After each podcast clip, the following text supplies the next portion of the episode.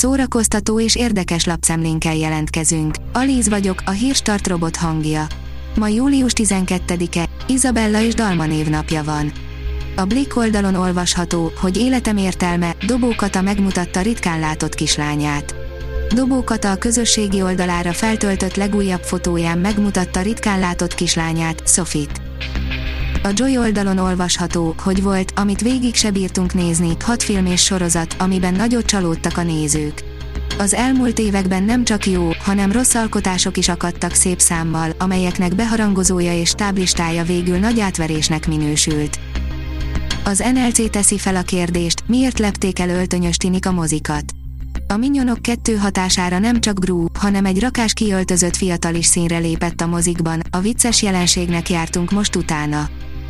A MAFA oldalon olvasható, hogy zseniális, a Metallica újra játsza a Stranger Things jelenetét a sorozattal szinkronban.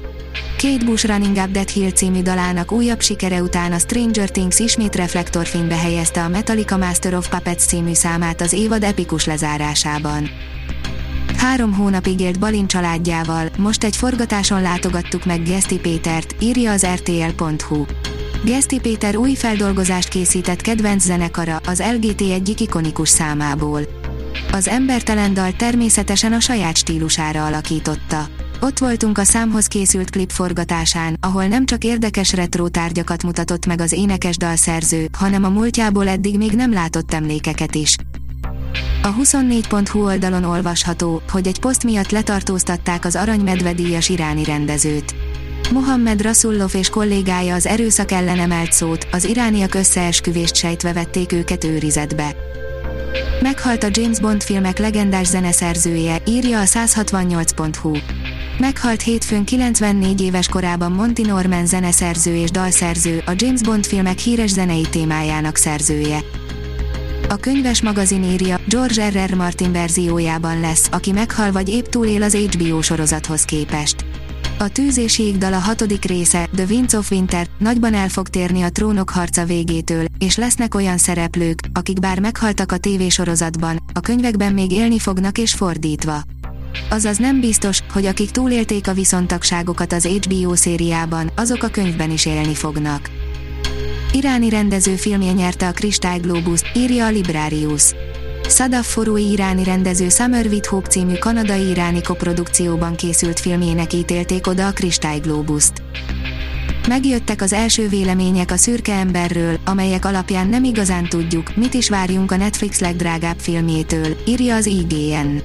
Amerikában a héten pár moziban elkezdik játszani a szürke embert, ami másfél hét múlva már meg is érkezik a Netflixre. A Ryan Gosling és Chris Evans főszereplésével készült akciótriller eléggé szélsőséges reakciókat váltott ki azokból, akik már megnézhették. A Fidelio oldalon olvasható, hogy Mozart többet tudott az emberről, mint az összes pszichoanalitikus együttvéve, beszélgetés Hábetler Andrással. Július 16-án kerül sor a Farémidó Opera Társulat legújabb népszerűsítő előadására, amelynek Mozart áll a középpontjában. Az együttes vezetőjével, Hábetler Andrással beszélgettünk róla, hogyan találhat utat az opera műfaja a közönség szívéhez. A Hírstart film, zene és szórakozás híreiből szemléztünk. Ha még több hírt szeretne hallani, kérjük, látogassa meg a podcast.hírstart.hu oldalunkat, vagy keressen minket a Spotify csatornánkon. Az elhangzott hírek teljes terjedelemben elérhetőek weboldalunkon is. Ha weboldalunkon hallgat minket, az egyel korábbi adás lejátszása automatikusan elindul. Beállíthatja, hogy az összes korábbi adás, vagy csak az aktuális tematika hírei következzenek. Köszönjük, hogy minket hallgatott!